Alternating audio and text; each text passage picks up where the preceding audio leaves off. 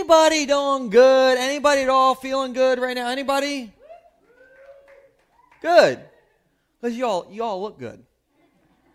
Your face masks look good. Some good-looking face masks in here. Hey, speaking of looking good, Phil, could you come up here just a second? This is Phil. Phil did not know before today that I was going to make him come up on the stage. But look how good this beard looks.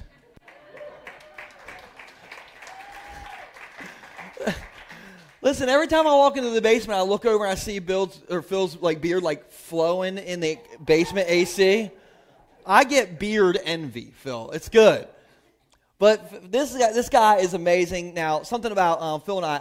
I've literally known you, Phil, for your entire life. Yep.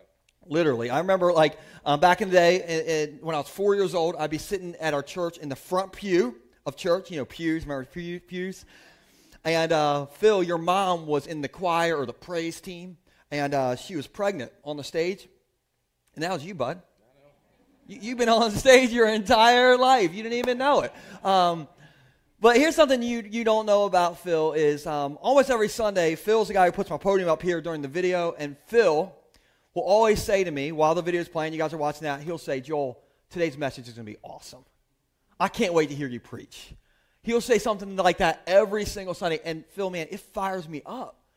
And so, like, when I get on the stage and I'm fired up, and like last weekend when I did like my in the club dance, if you weren't here last weekend, you missed it. Anyway, that's Phil's fault because he fires me up. But in all seriousness, man, I appreciate you so much, and I just want to tell you, this guy fires me up to preach every single week. And so Phil didn't really want to be up here, but let's show Phil some love right now. Thank you, Phil. You too, buddy. Hey, while we're at it, let's show some love to our online family right now. Give it up for them. Thank you guys for watching on YouTube, Facebook. And I want to show you guys some love, all right? So give me some air fist bumps. I need some air fist bumps. Boom, air high fives. All right, air muscle shows. Air muscle shows. Butch, best one in the room. Okay, I love it. All right, let's jump into today. This is week 2 of this series called Hopeless.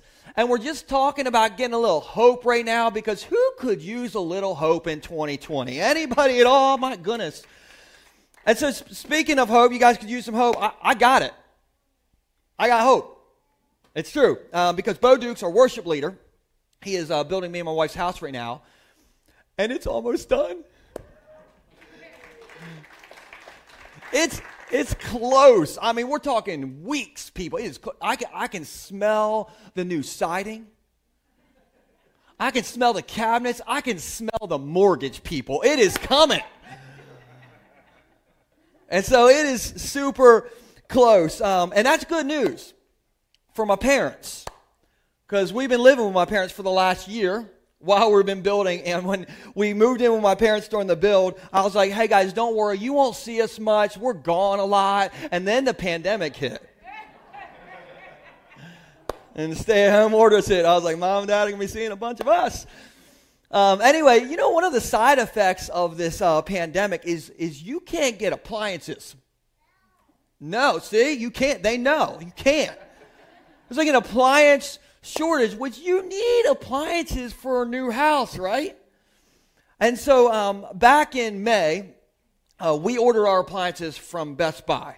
All right, because Best Buy was like, oh, we will have your appliances for you. We would love to take your money, which they did. All $8,000. Sorry, my heart stopped beating for a second. Anyway,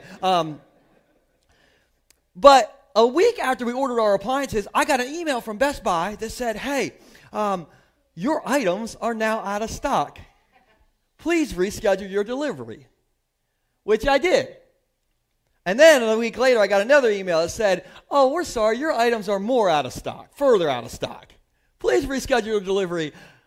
Again, so I did. And then I got another email that said, oh, we're sorry, your items are even more out of stock. Please reschedule your delivery again. And I actually have like video footage of how I reacted the third time. You want to see it? Okay, here's how I reacted that third time. I got it.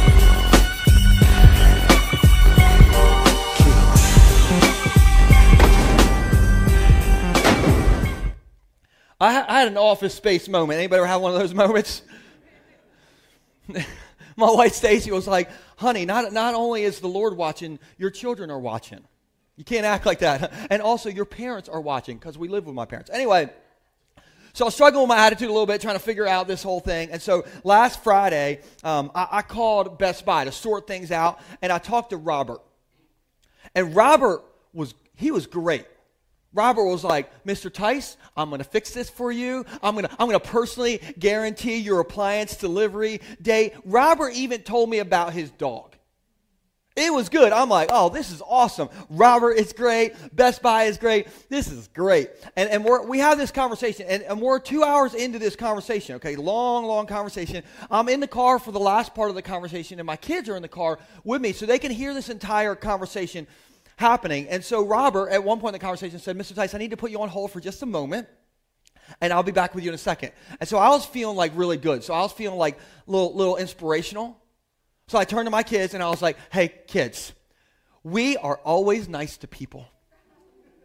Even if we're frustrated, listen, I said, Robert, he's just trying to help us. And I said, people probably yell at Robert all day long, but not us, because we are Tices and we represent Jesus. And I was feeling like really good about my pep talk, and my kids, they were into it. I could tell, like, they were like, oh, Daddy, you're so spiritual. I was feeling really good about this pep talk. And so I'm just waiting a little longer while on hold, and then the on hold music went away, and I heard this, and somebody said, hi, this is John from Best Buy. How can I help you? I was like, where's Robert? And he's like, oh, I don't know who Robert is, but I'm John, and I'm here to help you today. How can I start helping you today? I'm like, John, we are 2 hours into a conversation with Robert. I said, I've told Robert. Robert has personally guaranteed my delivery date. Robert is like telling me about his dog, John. John, I don't even know if you have a dog. You're probably a cat person, John. And I just went off the rails. I was like, this is what's wrong with Best Buy. You all should call yourself worse by. I just lost it. My kids are looking at me. They're giving me this look like, Daddy, we always have a good attitude because we represent Jesus. And I'm like, well, you all want to be little preachers? Okay, just be quiet back there. And I just like, I lost it. I had that moment. And like, we still haven't gotten our appliances. I'm still living with my parents. And I'm still struggling with my attitude a little bit. And so my question to you is, have you ever had a moment where you lost your attitude or lost your stuff and you lost your attitude a little bit? That's happened to anybody? Come on, just raise your hand, everybody. It'll at least be therapeutic for me. 2 hands. Good. Thank you. Thank you. But here's the thing. We all have a daily struggle with our attitude, right? And anything can set it off. I mean, just think about this. These are things that can set off our attitude in any given day. Okay, you wake up to go to work, and you're out of K-Cups. Bad attitude, right? Then you pull on to Route 24 to go to work, and you pull behind somebody going 17 miles an hour. Look, you know who you are. You need to pick it up. But bad attitude. You get to work, and you get that email from your boss. Bad attitude. And then you're like on the way home, you're like, oh, I'm just going to make myself feel a little bit better. I'm going to go get some fast food. And you go to the fast food, you order your fast food, you go pick up your bag from the window, and on the way home, what are you going to reach in that bag and get a little bite of? French fries. But there are no fries in the bag because they got your order wrong. You should have went to Chick-fil-A. Christian chicken. But bad attitude, right? And then you get home and the Wi-Fi doesn't work. Who's that giving a bad attitude? Anybody? Oh, yeah. So no Wi-Fi. And so you got to watch television. Like TV. And so you turn the news on. Bad attitude. Real bad attitude. And so you're like, I just need to get away from this. And so you take a walk to the mailbox. And that's where you get the bill for your internet that is not working right now. Bad attitude. And then you go in the house. And then magically your internet starts working so you can pay the bill. But you go on Facebook because, you know, that's the place where we connect with each other. I mean, yell at each other. Does anybody miss the good old days of Facebook where it was just like pictures of lattes and people's cats? Anybody, you miss that? I don't even like cats. I miss that, okay? And then let's say this. Let's say you just had a bad week. You had a bad attitude. So you're like, I'm going to go to the beach on Saturday. just going to get away. I want to go beach it. I'll have a good day. And you go to the Indian River Inlet over here to pull in there, but you didn't know that there's a 60% capacity on who can pull into the inlet. And so you pull up, and you is late. And you can't get a parking spot. And you look in the parking lot. You're like, okay, who got here before me? Who got that 60%? Who got that space? And you look in the parking lot, look at the license plates, and you're like, Pennsylvania, Pennsylvania, Pennsylvania, New Jersey, Pennsylvania, Pennsylvania. Oh, there's a Salt Life sticker, Pennsylvania. Okay, like, just kidding. If you're from Pennsylvania, that's all in love. I'm just kidding. I can tell in the silence in the room. But does this sound like anybody else's life, like these things that give you a bad attitude? And it's so easy to get a bad attitude. And I don't think we just have a virus pandemic going on. I think we got an attitude pandemic going on. And so today I want to talk about getting an attitude vaccination. I thought that was like clever. Okay, an attitude vaccination. Anyway, but here's the thing. There's some things that we can do to change our attitude. There's some things that we can do in our life to replace a bad attitude with hope. There's some things that we can do to make our marriages better, our families better, our friendships better, our life better. And we can change our attitude. You know what Maya Angelou said? She said this. We'll put this on the screen. I think this is brilliant. She said, if you don't like something, change it. If you can't change it, change your attitude. Isn't that good? I mean, give me an air fist bump for how good that Maya Angelou quote is. That's good. And this idea comes from this, because this shows us that we can change our attitude. This shows us how we can change our attitude. And here's what I really believe. I believe you can either choose your attitude or your attitude will choose you. You can either choose your attitude every single day or your attitude will choose you. And so today's big idea, if you're taking notes, we'll throw this on the screen. Today's big idea is this. If you want a better life, choose a better attitude. If you want a better life, choose a better attitude. So just let me see. Who wants a better life? How do we do it? How do we do it? There it is, right there. So we're going to talk about that, and we're going to be in the book of Colossians. And I really feel like, where else do you look when there seems like there's nowhere else to look? You look to Jesus. And so we're going to look at what a guy named Paul has to say about Jesus. I think this is going to help all of us. We'll throw it on the screen if you don't have a Bible in front of you. And this is Colossians 3, verse 1, and it says this. It says, since you have been raised to, help me out here? Since you have been raised to new life with Christ, set your what? Set your sights. We'll come back to that a lot. Set your sights on the realities of heaven, where Christ sits in the place of honor at God's right hand. And so there's Daddy Jack right over there. So here's the thing. Back to this verse. Well, you know what this verse means? This means when you become a Jesus follower, you have a new life. When you become a Jesus follower, you have new realities to set your sights on.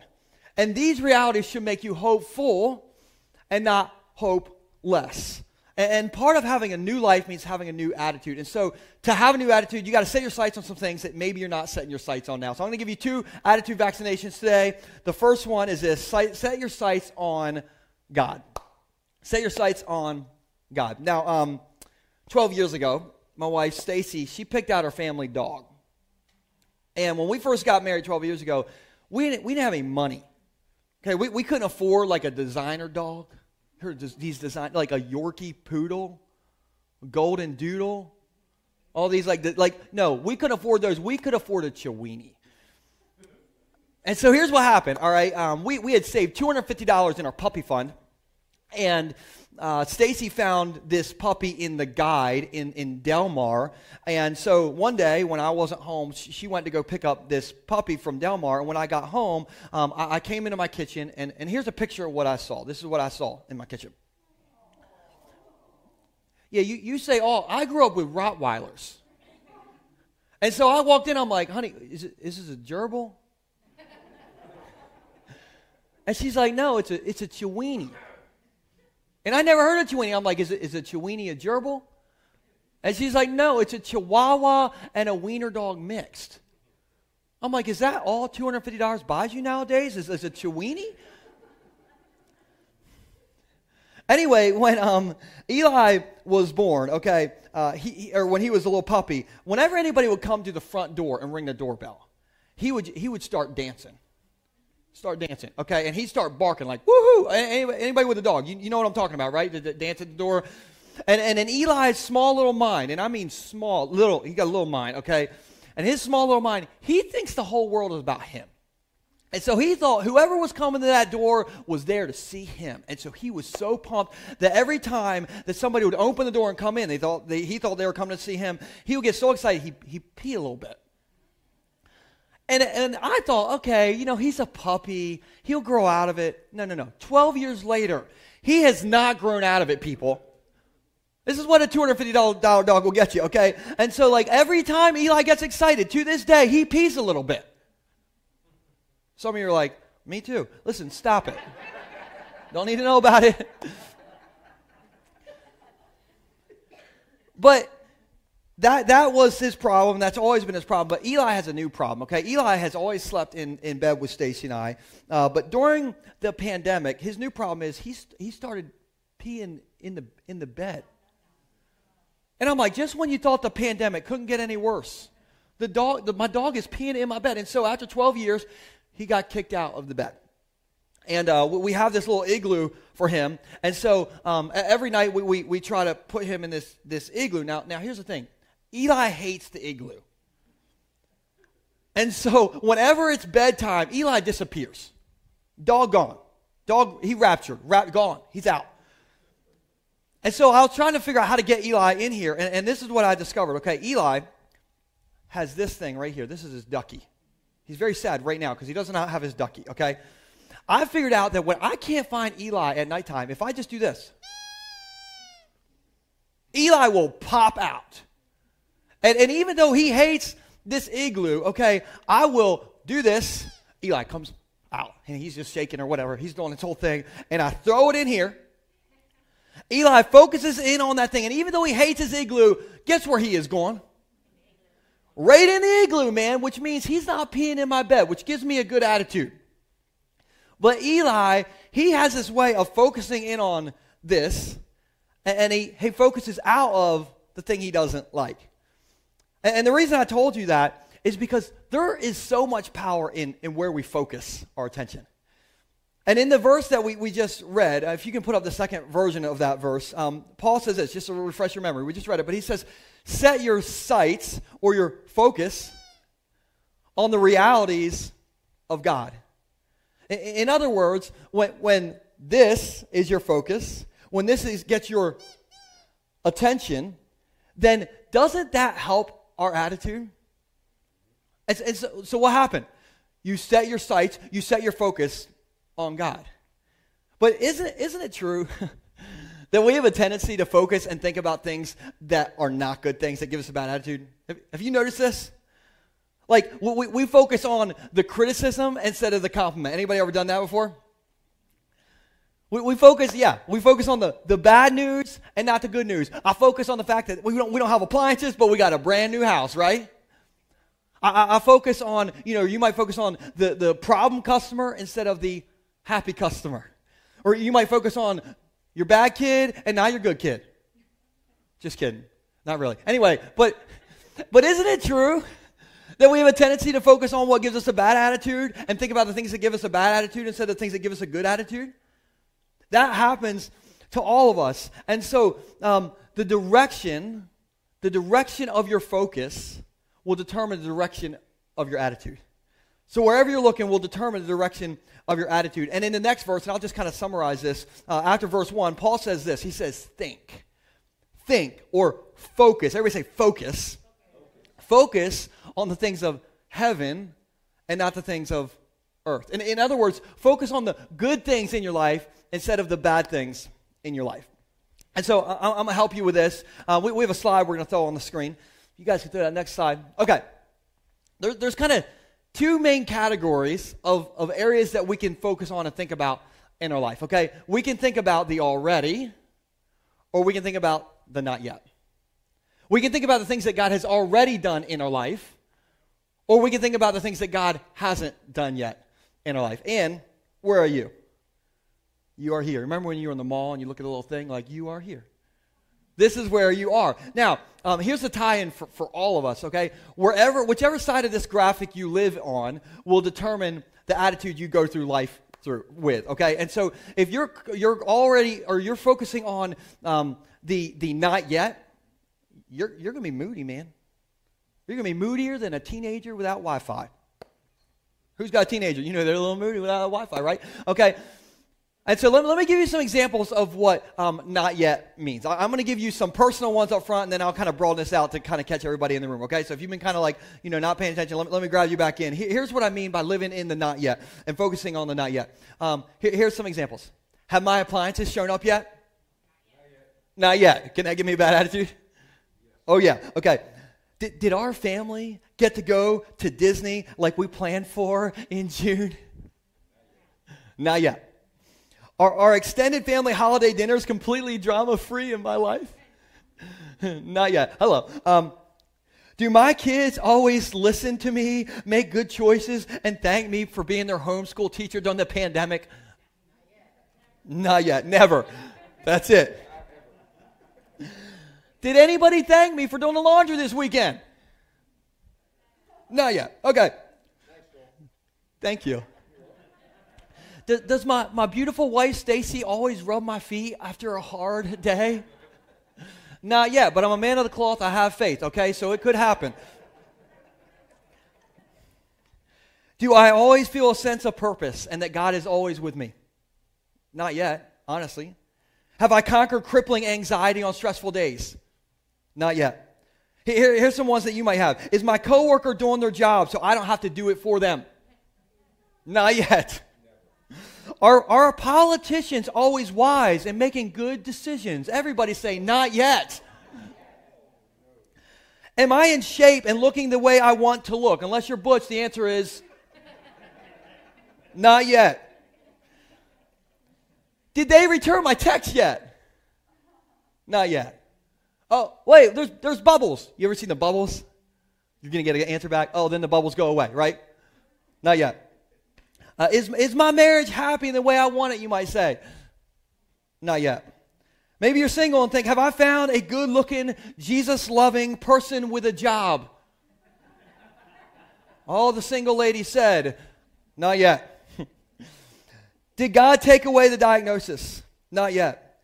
Are my adult kids making good choices? Not yet. Do I live in a world where people care more about being kind than being right online? Not yet. Do I live in a world where people don't judge others by the color of their skin yet? I mean, it is 2020, my goodness, right?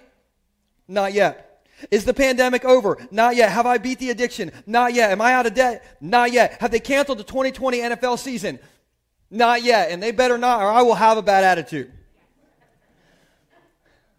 But does anybody else get stuck living in the not yet? Anybody other than me? And listen, we get there, and when your sights are on the not yet and what God hasn't done yet in your life. Do you have a good attitude or a bad attitude? A good attitude or a bad attitude? Which one? A bad attitude. And listen, some people live in the not yet for their entire life. And so what if instead you set your sights on what God has already done in your life? And I just wrote some things down for me, and I'm a little excited about this, and so listen to this. Let me show you a different perspective. God has forgiven me already. God sent his son Jesus so I can have hope already. God is with me and promises to never leave me already. God has put my name in the Lamb's Book of Life, also known as Heaven's Guest Book, already. God made the two cysts in my son's brain before he was born go away already. God took care of me and Stacy 12 years ago when we were so poor. A special occasion meant going to McDonald's, baby, okay? He provided for us already. God has taken care of me for 37 years already. God saw that I did the laundry already. God has put breath in my lungs, a roof over my head, and Mountain Dew in my refrigerator already. Come on, somebody. God is guiding me already. God is strengthening me already. God is working out my future already. God is giving me hope already. God is good Already God is faithful. Already God calls me a friend. Already God hears my prayers. Already God is in control already. And God loves me with an unconditional, never-ending love already. Is anybody excited about what God has already done?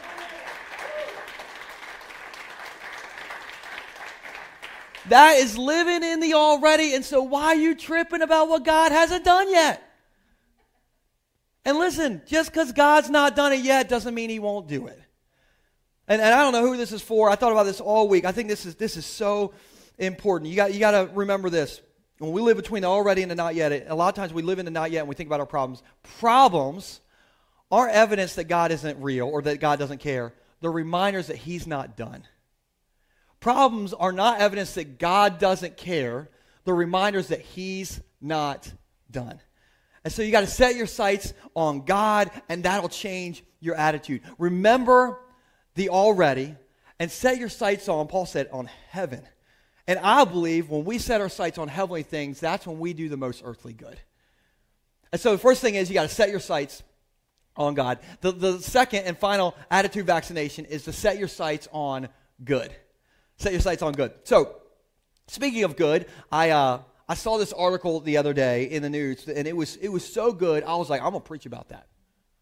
I was like, I don't even know if it's going to fit. I'm going to squeeze it in. I'm going to make it work. And so it's this article, and it was about this prisoner in Iowa, and we have his picture. We'll put it on the screen. It's coming. I think we have his picture. Yeah. Okay. This is Benjamin Schreiber, and Benjamin here, he was serving a life sentence in Iowa. And back in 2015, this guy got super sick. And so he got so sick that the guards at the hospital thought he was going to die, so they rushed him to the hospital. And his heart actually stopped beating 5 different times. And all the doctors came in, and they were able to, like, you know, bring him back to life. And at one point, his heart stopped beating for an entire minute. And he legally died.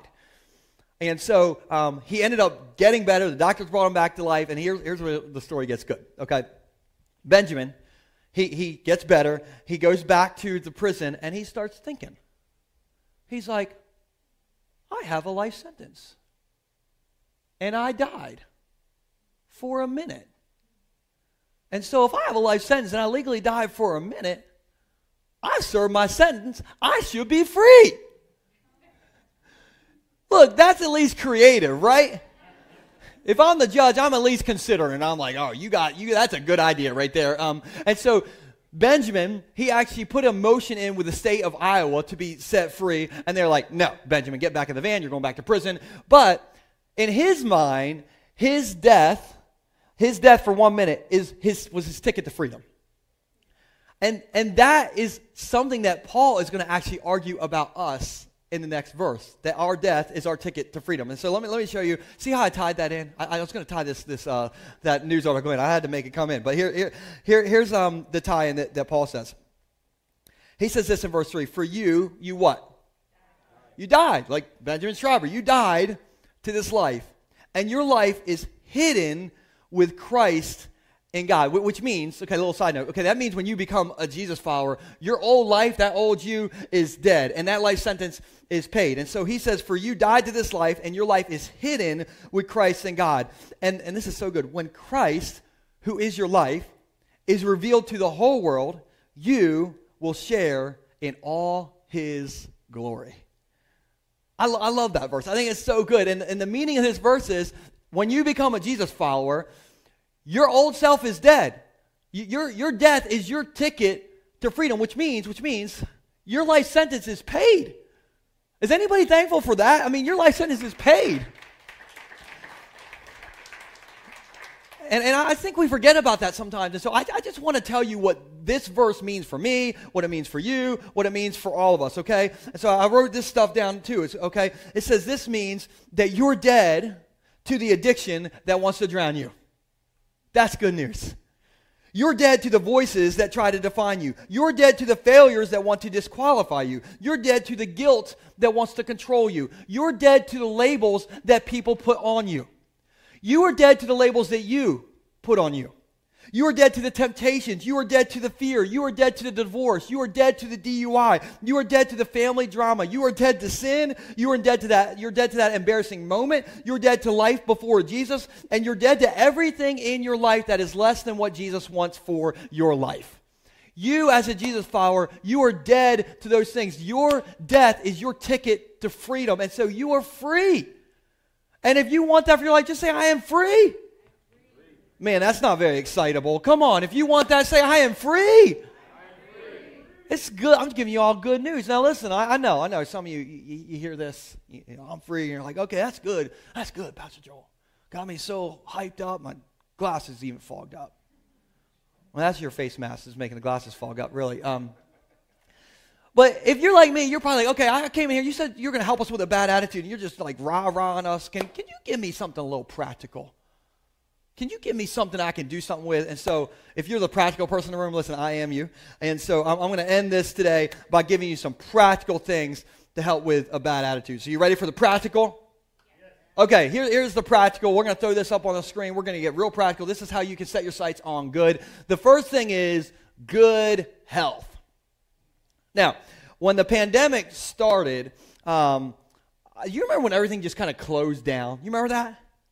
Everything closed down, okay? In 1 week, I feel like my kids' school closed down, my gym closed down, the church closed down, the beach closed down. I'm looking at Stacy, I'm like, my whole life just closed down. And everything closed down. And so, all of a sudden, me and Stacy, we started living like college kids. We were going to bed at 1 a.m. every night. We're watching Netflix until the message that would pop up that would say, are you still watching? You know you're watching too much Netflix when that message comes up like, hello, are you even alive in your living room? And so we would stay up to 1 a.m. watching Netflix, eating Old Bay cheese curls. Come on. I stopped going to the gym. Okay, does this sound like anybody else? You just kind of gave up. And I'll be honest, I kind of liked it for a little bit. It just kind of took a little break. But then I started, not liking it. It wasn't great. I was tired. I was unmotivated. I had a bad attitude. And my health was, the COVID-19 started setting in. You know what I'm talking about? And so here's what I started doing about a month ago, just to kind of get back in the rhythm of good health. This is what I'm doing. Every morning, or let's start at nighttime. I go to bed every night at 9:30 now. During the weekday, 9:30. My dog is in his igloo at 9:30, you guys. So go to bed at 9:30. I wake up at 5:30 every morning, and I read my Bible from 5:30 to 6. And then from 6 to 6:30, I pump iron in my bedroom. You can tell, a little swole, right? Just nod your head yes, even if you don't see it. So I work out from 6 to 6:30. Then I cook my kids breakfast, and then I go on a 4-mile run. And then I come home from running outside, and I get ready for work. I get my kids ready for school. I drop my kids off to school. I go to work. I'm at work by 8 a.m. I've read my Bible. I've worked out. I eat 28 almonds at work. This is a true story. And I drink a Mountain Dew for breakfast, all right? You can't be completely healthy, everybody. But this is what my day looks like at this point. And at first, it was super hard to do that. But now, listen, I am so much happier with a schedule in my life. So who's going to wake up at 5:30 with me this week? You just going to do it? That's because you already do it, all right? That's what that is. But here's my thing. Here's the reason I brought that up is because, I have a schedule Monday through Friday from sun up to sundown so that I can feel a little healthier in my life. And so if you feel, bogged down and worn out and struggling with a bad attitude, I would just ask you this. What's your schedule look like? What's your day look like? And what's one thing that you can add to your day every single day to have good health? Just one thing, okay? Not 17 things. Not I guess I'm going to become a marathon runner, a vegan, and I'm going to start a kale farm. Okay, no. That's just too many things. One thing so that you can have good health and a good attitude. Another thing, okay, set your sights on the good. The next thing is good news. When the pandemic started, every morning I wake up whenever, and the first thing I look at is Apple News, and it was bad. bad. And then I will go on Facebook, you know, get a little happy, see what my friends are doing. Everybody's fighting on there. So that was bad news. And then I go back to Apple News. That was bad news. And all day long, I kind of look at the news cycle. And then at 6:30, my dad would turn on the CBS Evening News, because I don't know if you heard, but I still live with my parents. And so whatever's on his TV is on my TV. And that was all bad news. And so it was just all bad news. And so finally, one day, I was like, that's it. I'm not going to watch the news today, and I'm not going on Facebook today. Cutting it out. And I cut it out for one day, and it was amazing. I was like, this is living right here. And so here's what I'm doing.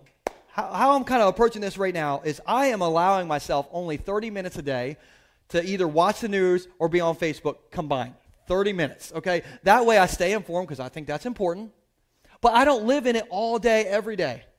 And I don't know if you've noticed, but when you live in the news all day, every day, I'm stressed out. Anybody get stressed out when you watch that all day?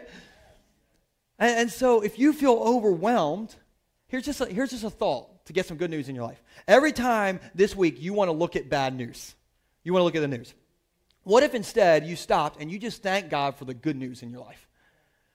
Instead of watching the bad news, you thank God for your kids, you thank God for your family, you thank God for your new car or whatever you got rocking up there in the parking lot. You thank God that the Orioles haven't lost any games yet this season, because they haven't played any games, but we are undefeated, but it's okay. You just thank God for some good news. Every time you want to look at some bad news, just replace that and thank God for some good news that you already have in your life. So that's a way to have some good news and set your sights on the good. And the last thing is this, good friends. So 2 months into the pandemic, Bo Duke, our worship leader, he called me. He's like, hey, man, you want to go porching? I was like, excuse me? He said, I haven't seen you for like 2 months. We talked on the phone. We like message each other. But like, I haven't seen you for 2 months. And he said, every night I sit on my porch and I watch the sunset, me and my wife Katie do. And he said, I call it porching. You want to come porching one night? I was like, sure. That's even more redneck than I've ever. I mean, I'm like from Sussex County. That's redneck, bud. And so I'm like, okay. And so one night, me, my brother Tim, Phil, who was on the stage earlier, and Bo, we went over to Bo's and we went porching. And we sat on his front porch. It was the first time I hung out with my friends since all this happened. And it was awesome. Like, porching is legit. You should definitely go porching. But my point is this. I believe the quality of your friendships in your life will determine the quality of your life. And so you need to go porching, people. Now, I don't have a porch, so you can't all come over to my house, but like, you need to find somebody to go porching with. And my question for you is this: who is sitting on your porch with you? Are they giving you a good attitude or a bad attitude? If they're giving you a bad attitude, there's a thing called physical distancing. But you need some people in your life that you can sit on the porch and hang out with. I'm telling you, my friends have changed my attitude in my life so much. And so we're talking good friends, good news, good health. Is anybody going to try to add any of this good into your life this week? Anybody going to do this with me? Again, anybody going to wake up at 5:30 with me this week? Already do. Just the people. Okay, that's fine. So here's the thing. I really believe that when you set your sights on God and you set your sights on good, it changes everything. It doesn't matter if there's a virus crisis, a marriage crisis, a friendship crisis. Listen, the God and the good in your life can give you hope no matter how hopeless things feel around you. I'm going to end with this. Right before the pandemic happened, me and my wife and my whole family went to one of our Bayshore groups, and I have a picture I took from that night. This is Bill and Jill's Bayshore group, so shout out Bill and Jill if you're watching. And this is basically the world's largest small group. It's huge. And you want to be in on this small group because they feed you good. Look at that. Doesn't that look like Thanksgiving dinner right there? Like the table set up. I mean, it's just ridiculous. But at the end of the table, I'm going to try to point them out. Right at the very end, there's this guy right there. His head's poking out. I'm going to show you guys over here. Right here. This is Sean. And Sean has been a part of our church for a really, really long time. Awesome guy. But I found out a couple months ago that Sean actually has cancer. And Sean, because of the type of cancer he has to go through these intense chemo sessions that can last for up to 24 to 30 hours at one time. And it's so intense that at times, Sean told me that there was moments where he wasn't even sure his body could handle the chemo. And so he's been in it. It's been bad. And so I talked to Sean a couple weeks ago, and I was like, Sean, how you doing? And Sean said, you know, I'm hanging in there.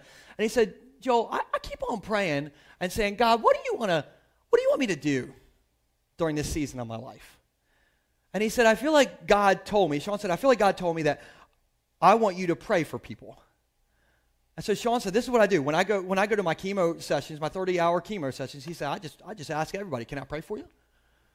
And he says, I'll say to the nurses, can I pray for you? And the nurses look at him crazy like, pray for me? You're the one in here getting chemo. And he's like, yeah, I want to pray for you. And he says, he told me, he's like, I pray for these nurses. And he said, it brings them so much joy when you just pray for them.